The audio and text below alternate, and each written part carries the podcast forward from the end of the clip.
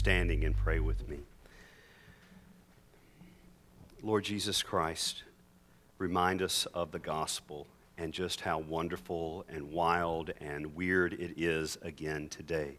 Remind us, Lord, of the truth that saved us and is saving us. Lord Jesus, send your Holy Spirit now and empower me, the preacher of your word, Lord, to give a clear statement of the truth of your saving acts.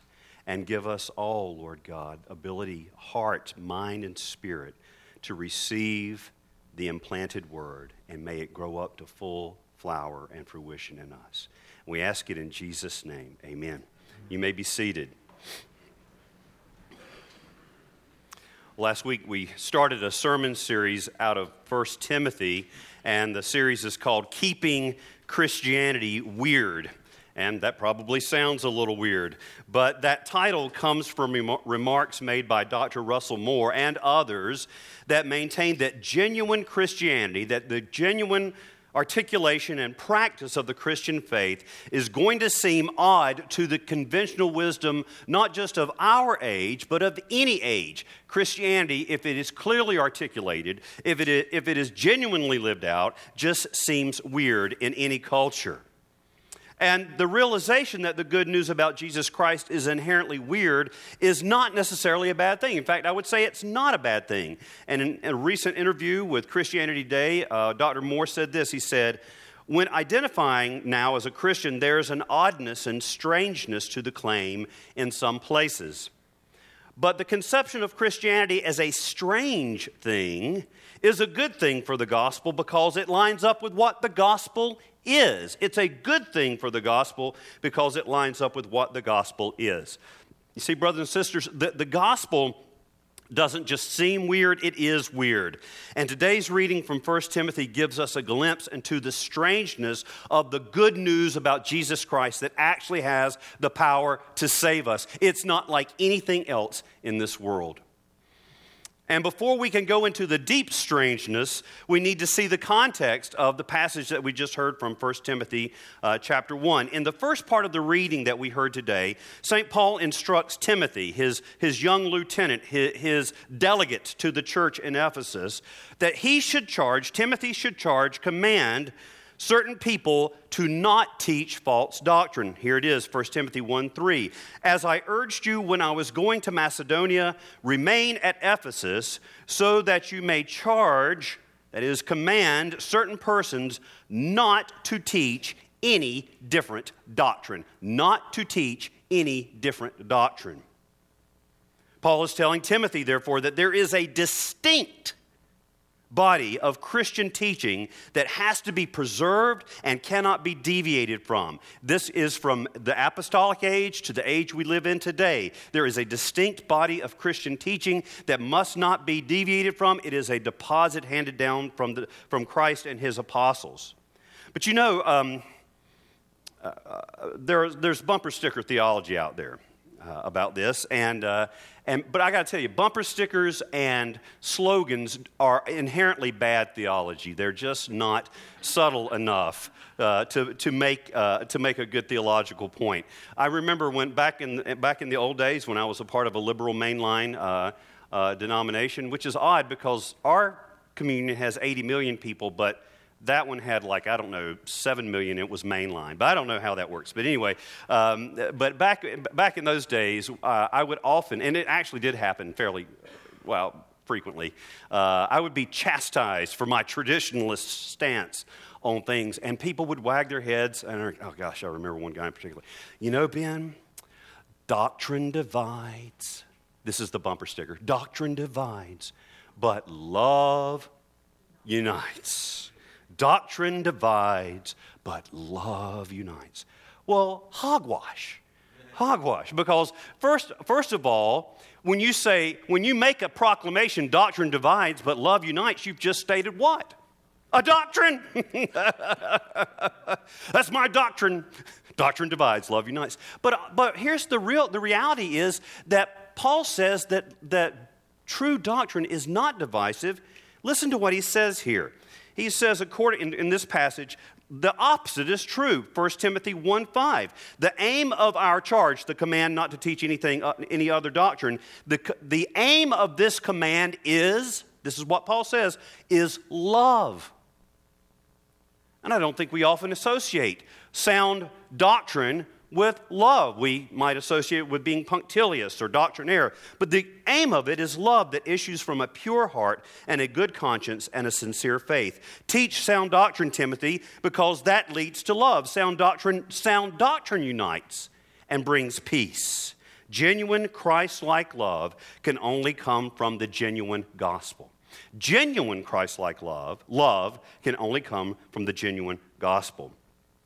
Now, one of the false doctrines, evidently based on what we can read here, that Timothy had to confront was coming from, according to Paul in 1 Timothy 6 and 7, coming from certain persons who have wandered away into vain discussion, desiring to be, desiring to be teachers of the law, without understanding either what they are saying or the things about which they make confident assertions.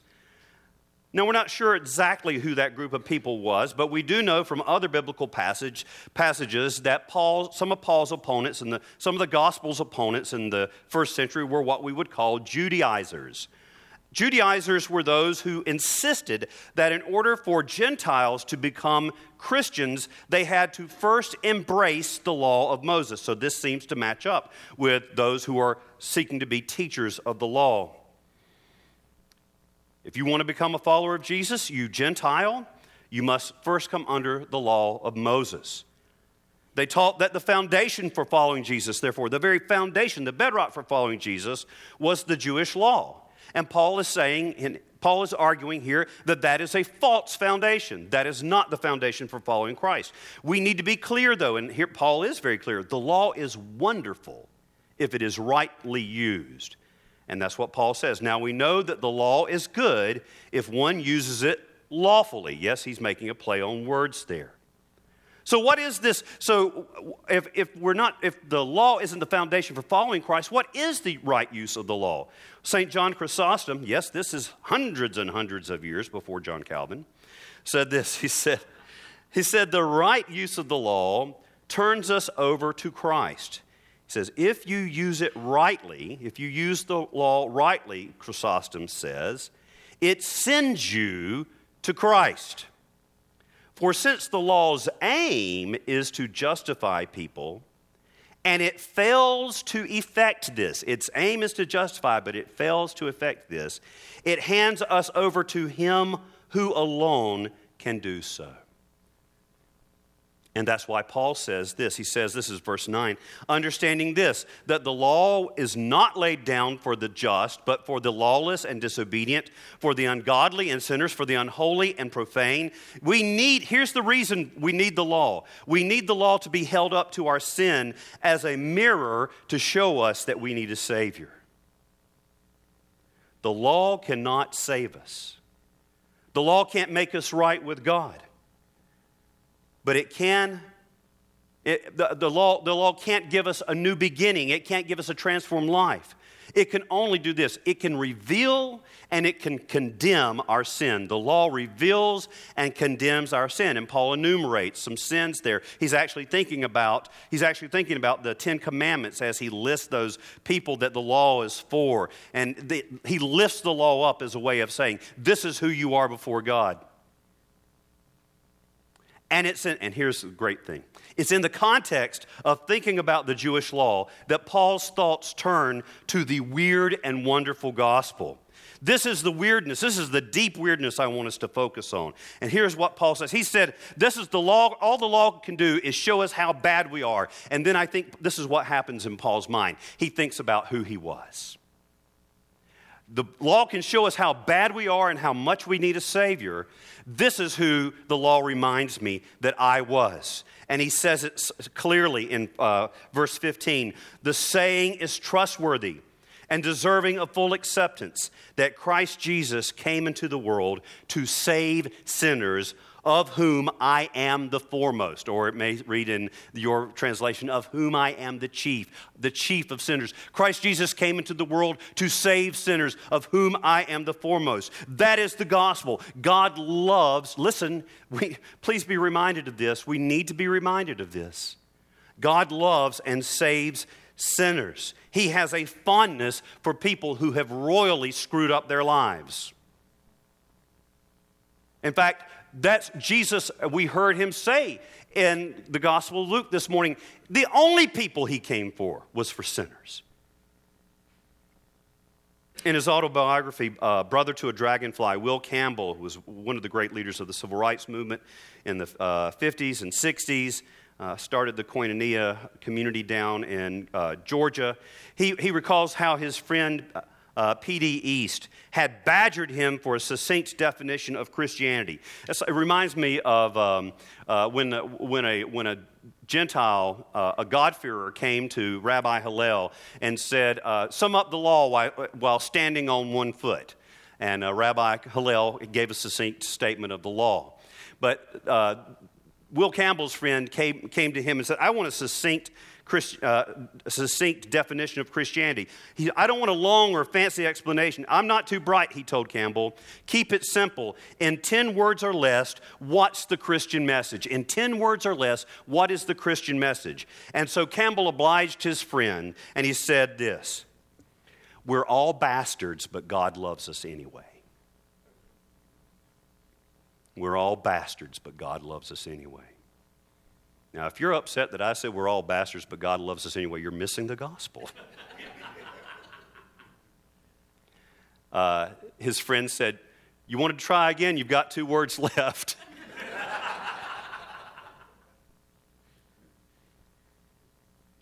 and that statement describes who Paul was.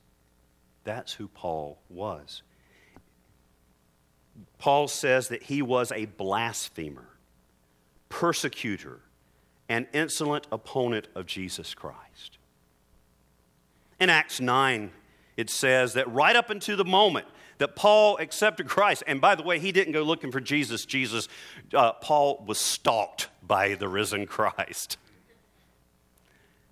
Christ came looking for him on the road to, the, to Damascus. And in and Acts 9, verse 1, right before the account of that conversion, it says that Paul was breathing out threats and murder threats and murder against the disciples of the Lord. And Paul says here in 1 Timothy, I am the chief of sinners. I was, I was breathing out threats and murders. I was a blasphemer, persecutor, insolent opponent of Jesus Christ.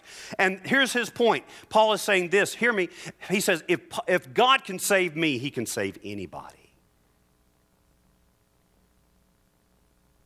The person who hated Jesus and his followers the most, the man who held the coats of the mob that stoned one of the first Christian deacons, Stephen, they stoned him to death. Paul held their cloaks so that they wouldn't get blood and brain on their nice clothes. That's the man that Jesus personally sought out, saved, and made his prime messenger to the non Jewish world. By saving someone as bad as Paul, saving somebody as bad as Paul, God shows how good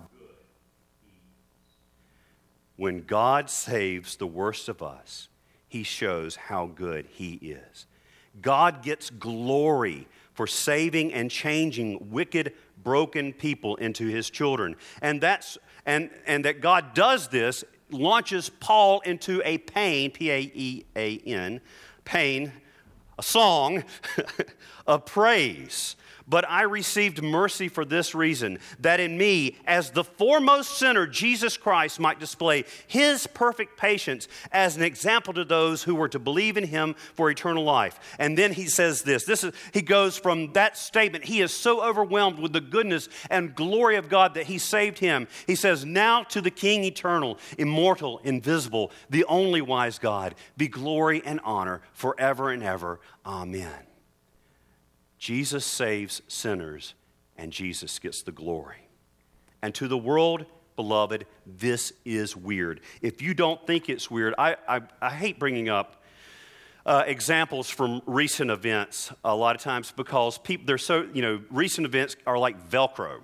They have all kinds of attitudes and thoughts attached to them, and you might miss the main point of what I'm about to say because you've got, a, you know, it's, it's like a cuckleberry. do you know what a cuckleberry is? All right, so it's like, all right, you, go, you know, they stick to your blue jeans when you go through the weeds, and and, and people get these little cuckleberries. Uh, uh their, attitudes get stuck to a current event. They think it means a certain thing, and so uh, and they won't hear the message I want to say about this. But I do need to. I want to use this as an example. The world thinks it's weird that God saves horrible people people. They, the world cannot understand it that God saves, loves, seeks out, and saves us when we are his enemies. And I saw that this past couple of weeks. Uh, I'm going to uh, mention Kim Davis. This is not about uh, Kim Davis's uh, action of, of, of uh, civil disobedience. I'm not, I don't want to talk about that. What I want to talk about, do you remember who Kim, Kim Davis was? Rowan County, Kentucky, the clerk of court who would not issue a marriage license to a same sex couple. Okay, we know that. Um, and then she wouldn't do it, wouldn't do it. She was sent to jail for contempt of court. Uh, but um, here, uh, that's, that's not the point of this illustration. Listen, this is the point. The media couldn't get over the fact that how dare she do that? She's been married, what, four times? Or at least been with three different men, had two kids out of wedlock. Her second marriage ended and, uh, but, and she married the, the third husband who was the father of the children she had in the second marriage. And I mean, she just, her life was a train wreck of, uh, of, um, of immorality.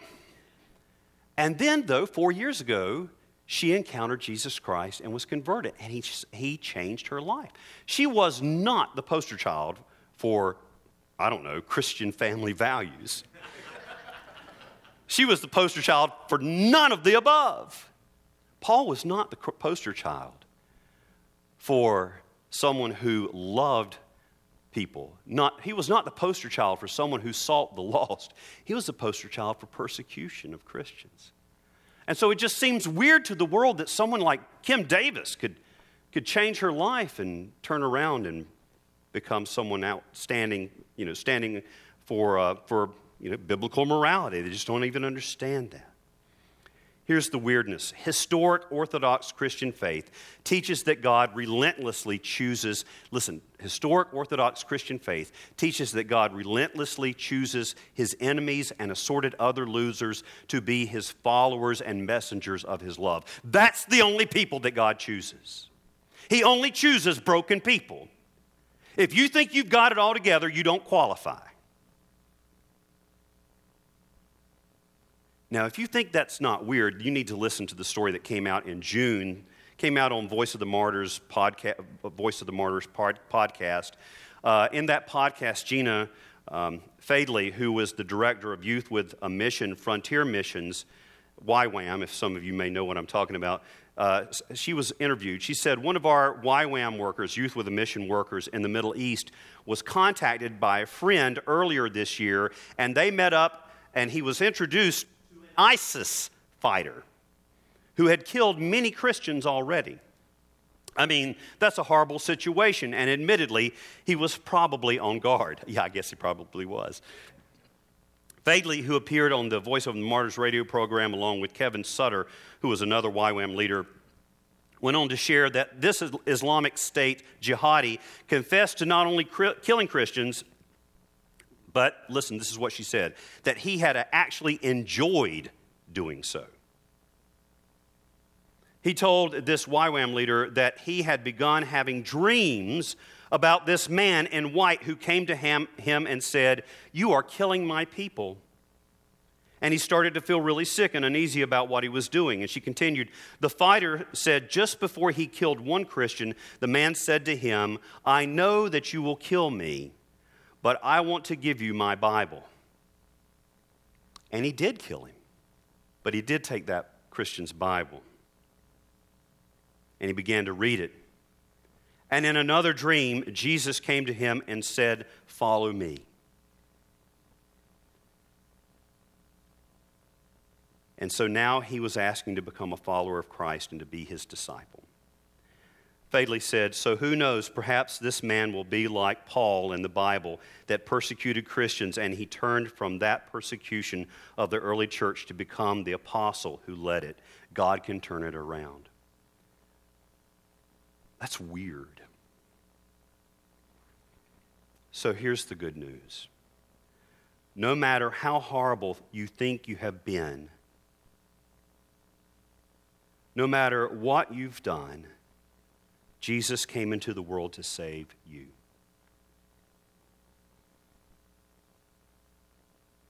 Um, the longer I'm in this congregation, I've been here seven years, the more I talk to people, the more I hear their stories. He has saved us from deep sin. But no matter what you've done, He came to save you. There is nothing you can do to save yourself. Keeping the law is not going to save you. All it can do is condemn you, and if you manage to keep it outwardly, it might make you self righteous. And everybody loves self righteous people. Not. There's nothing you can do, there's nothing I can do to save ourselves. It has been done for us by Jesus on the cross of Calvary. Jonathan Edwards said, You contribute nothing to your salvation. You contribute nothing to your salvation except the sin that made it necessary. You contribute nothing to your salvation except the sin that made it necessary. We are all, every one of us here at Christ Church, sinners. If you feel out of place, you shouldn't because if you are a sinner, you are in good company. Philip Yancey said that there are only two types of people, only two categories of people. He said there are sinners who admit it and sinners who deny it. Every one of us is dependent on amazing grace. Jesus is glorified when he radically welcomes and radically transforms sinners. I love the, uh, there was a, a, church in Florida. I just found this quote uh, this week. And they expressed that welcome from, uh, as a church. It's the radical welcome of Jesus uh, in their church bulletin. And, and so listen to what they say. And you know what? As, as I read this, uh, I noticed, you know, kind of uh, I don't know. I don't know if the term makes any sense to you. Bowing up. I bowed up a little bit at a couple of these, and I, I realized, oh, wait a second. Um, that's because I'm not understanding the gospel. Listen to what they said. We extend a special welcome to those who are single, married, divorced, gay, filthy rich, dirt poor. Yo no habla uh, inglés. we extend a special welcome to those who are crying newborns, skinny as a rail, or could afford to lose a few pounds. Thanks be to God. We welcome you if you can sing like Andrea Bocelli or like your pastor who can't carry a note in a bucket. We welcome you, we welcome here, you here if you're just browsing, just woke up, or just got out of jail. We don't care if you're more Catholic than the Pope or haven't been in church since Joey's, little Joey's baptism. We, we extend a special welcome to those who are over 60 but not grown up yet, Ty Rice. I'm sorry, that wasn't in there. and to teenagers who are growing up too fast. We welcome soccer moms, NASCAR dads, starving artists, tree huggers, latte sippers, vegetarians, junk food eaters. We welcome those who are in recovery or still addicted. We welcome you if you're having problems or if you're down in the dumps or if you don't like organized religion. We've been there too. If you blew all your offering money at the dog track, you're welcome here. we offer a special welcome to those who think the earth is flat, work too hard, don't work, can't spell, or who came because grandma's in town and wanted to go to church. We welcome those who are inked pierced, or both. We offer a special welcome to those who could use a prayer right now. Had religion shoved down your throat as a kid, or got lost in traffic and wound up here by mistake. We welcome tourists, seekers, and doubters, bleeding hearts, and you. That's who Jesus welcomes. There's nobody on his list that isn't welcome except those who think they do not need a physician. I have had a hymn running through my mind, and I want to ask if you put that up. Uh, I, I, can't get this off my mind. Um, and this sums it up Marvelous grace of our loving Lord, grace that exceeds our sin and our guilt, yonder on Calvary's Mount outpoured, there where the blood of the Lamb was spilled. Can, if you know this, can you help me sing this? Grace, grace, God's grace, grace that will pardon and cleanse within. Grace, grace, God's grace, grace that is greater than all my sin. Sin and despair, like the sea waves cold, threaten the soul with infinite loss. Grace that is greater, yes, grace untold, points to the refuge, the mighty cross. Grace, grace, God's grace, grace that will pardon and cleanse within. Grace, grace, God's grace, grace that is greater than all our sin. Dark is the stain that we cannot hide. What can avail to wash it away? Look, there is flowing a crimson tide. Brighter than snow you may be today. Grace, grace, God's grace, grace that pardon and cleanse within.